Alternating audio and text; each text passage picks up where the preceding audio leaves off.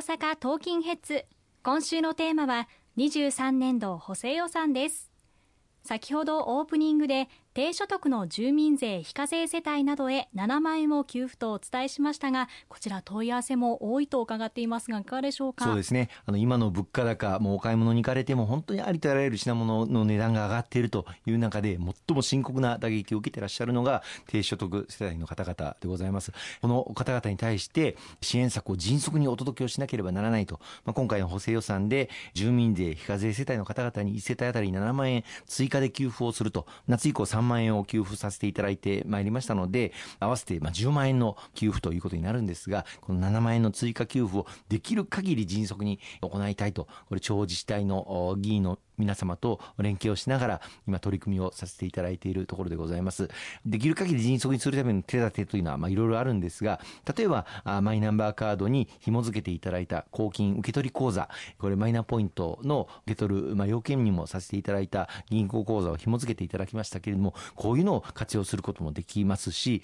地方自治体によってはオンラインでの申請システムを持っている自治体もあったりします。こういったものも活用すればより迅速にお届けできますよとか、まあ、いろんな手立てをお示しをしながら取り組みを各地方自治体で地方議員さん頑張ってくれております。まあ、できれば年内に、まあ、年越しには様々な費用がかかりますので年内にお届けできるように、まあ、全力を尽くしていただいておりますがやっぱり大きい自治体、まあ、大阪市とか堺市とかですねこういった大きい自治体はどうしても人口が多いなどなどもあってなかなか難しいんですけれどもいずれにしても一日も早くお届けできるように全力を尽くしたいというふうに思います。わかりました。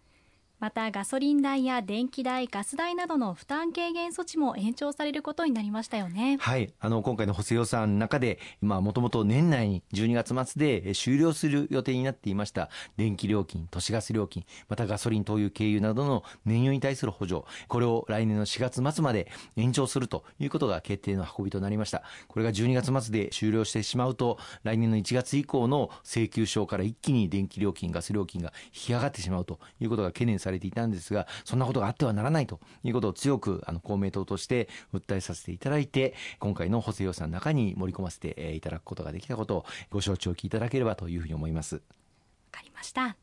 続いて成長力強化国内投資促進について伺っていきたいと思います。先端半導体の生産拠点支援基金についてやはり需要が高まる先端半導体の生産拠点をしっかりと作っていこうということでしょうか、はい、あの日本はかつて、まあ、1990年代の頃はもう半導体といえば日本というぐらい日本の技術力ものすごい高いものがあったんですが、まあ、残念ながらその後各国にこの半導体の最新技術であったりとかあるいは生産能力追い抜かれてしまっております。でそのことがこのコロナでサプライチェーンが寸断された中で半導体が手に入らない。それによって半導体っていうのは産業の米とも言われていますけれども半導体がなければありとあらゆる電気製品作ることができない、まあ、車も製造ラインがストップしてしまうといったようなこともありました。半導体がやはり戦略物資としてですね安定的に確保できる。そして最先端の先端半導体については日本の国内でちゃんと製造できる。そういう環境を作っていくということがもう待ったなしの課題でございました今回の補正予算の中にも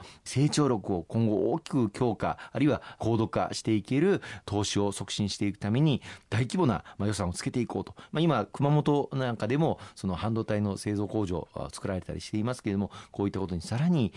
国としてまさに国家戦略としてですね半導体の開発、まあ、生産を支援していくという内容の予算を今回大きく盛り込ませていただくことができたと思っております。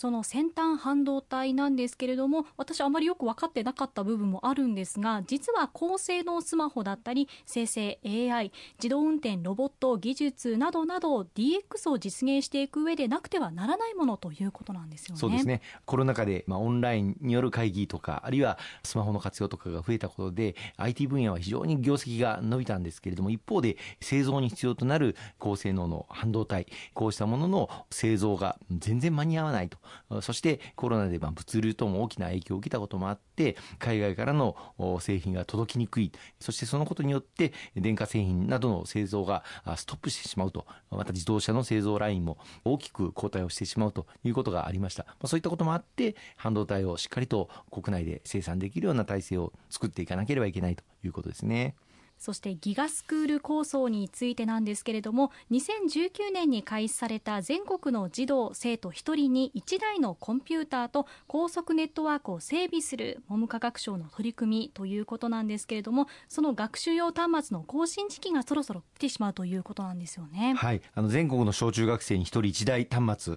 これを配備する、まあ、ギガスクール構想ちょうどこの中の中でやはりこのタブレット端末の配備は必要だということで本当はもっと長い期間かけて、まあ、5年程度かけて順々に配備していく予定だったんですけれども一気に整備をさせていただきました。しかし子どもたちがこのタブレット端末を使っていく中でやはり故障したとかあるいは少し機種が古くなってしまった、まあ、今後更新をどうしていくのかということが非常に大きな課題になっていました。あの各地方自治体はやはりギガスクール構想で全国の小中学生に1人1台端末国の主導で配備をしたんだからそれはやはり更新についても国がちゃんと責任を持ってやってもらいたいという声が非常に多くある中で今回おかげさまで今後5年間かけて更新をしていくための予算を2824億円盛り込ませていただきまして今後順次各小中学生の持っている1人1台端末更新作業が行われていくそのための財源を確保することができたと思っております。そうなんですね、まあ、こちらやはり大きな予算ではありますけれども日本の未来を支えてくれる子どもたちを社会全体でサポートしていくということなんですね。